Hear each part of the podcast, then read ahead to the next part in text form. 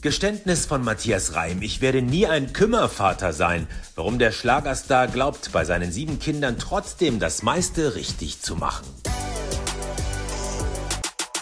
Matthias Reim ist so vieles. Superstar, endlich wieder Kult. Gerade noch hat er ein Live-Album rausgebracht und er ist siebenfacher Vater. Zwei seiner Kinder wollen in seine Fußstapfen treten. Und wir fragen uns, was rät er ihnen und was traut er ihnen eigentlich zu? Hallo Matthias. Hallo. Jetzt hast du ja privat auch eine große Familie, mit der du dein Glück teilen kannst. Sieben Kinder von sechs Frauen. Wie schaffst du es, äh, mit den allen Kontakt zu halten? Ach, naja, ich, äh, ich habe ja ein paar, habe ich ja hier. Ähm, also ich werde ständig angerufen. Also meine Kinder hängen an mir und äh, ich bin aber auch so ein Vater, der so gern verwöhnt.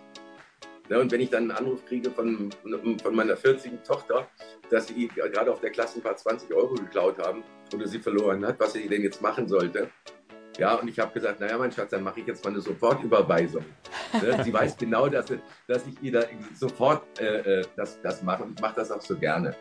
Ja, ich verwöhne meine Kinder gerne und äh, nach der Meinung der Mütter eigentlich auch ein bisschen zu viel. Ich bin inkonsequent, die können mich um den Finger wickeln.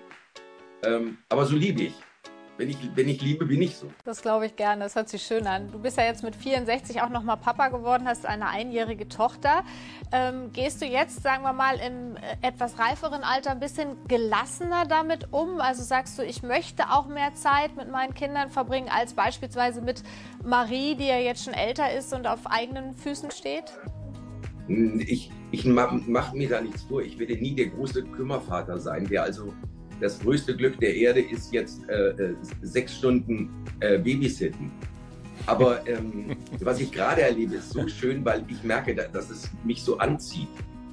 Ja, wenn ich sie auch nur, wenn ich morgens äh, im Bett liege und aufwache und ich höre sie quietschen, ich kann nicht liegen bleiben. Ich muss dann dahin, weil ich dann weiß, wenn ich die Tür aufmache, kriege ich so ein herzliches, strahlendes Lachen äh, äh, mir, wird mir entgegengeworfen und dann recken so zwei kleine Ärmchen sich und dann sagt, Papa, das, da kannst du nicht anders.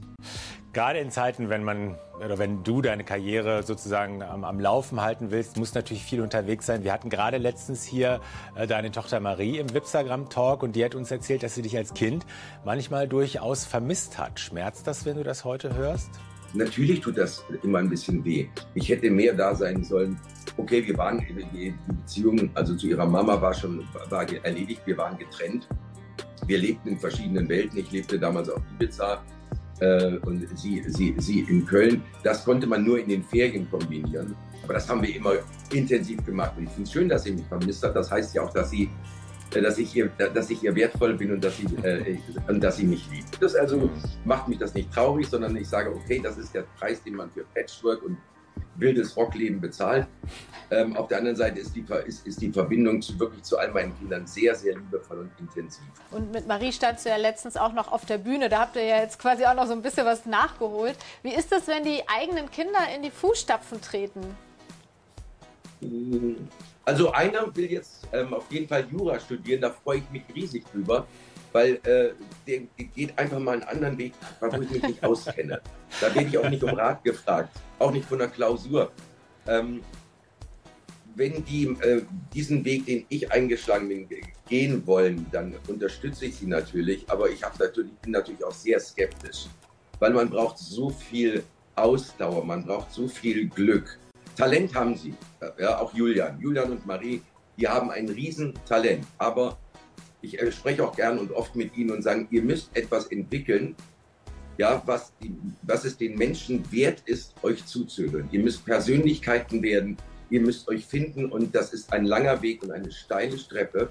Mhm. Äh, eine steile Treppe, das ist eine äh, jeden, jeden Tag eine Stufe mehr und die Treppe scheint für euch gesehen nicht aufzuhören aber diese Treppe ist der Weg. Wir wünschen dir alles Gute, vor allen Dingen natürlich auch für deine Live-Tour. Die geht ja noch bis Ende des Jahres. Wir sehen uns vielleicht am 16.09. in der Wuhlheide beim Konzert. Das ist ja hier in Berlin und da möchte ich auf jeden Fall hingehen. Feststeht, in der Familie Reim steckt definitiv das Musikgehen. Alles Gute, tschüss. Bis ganz Bis bald. Bis ganz bald, es war schön mit euch. tschüss. tschüss.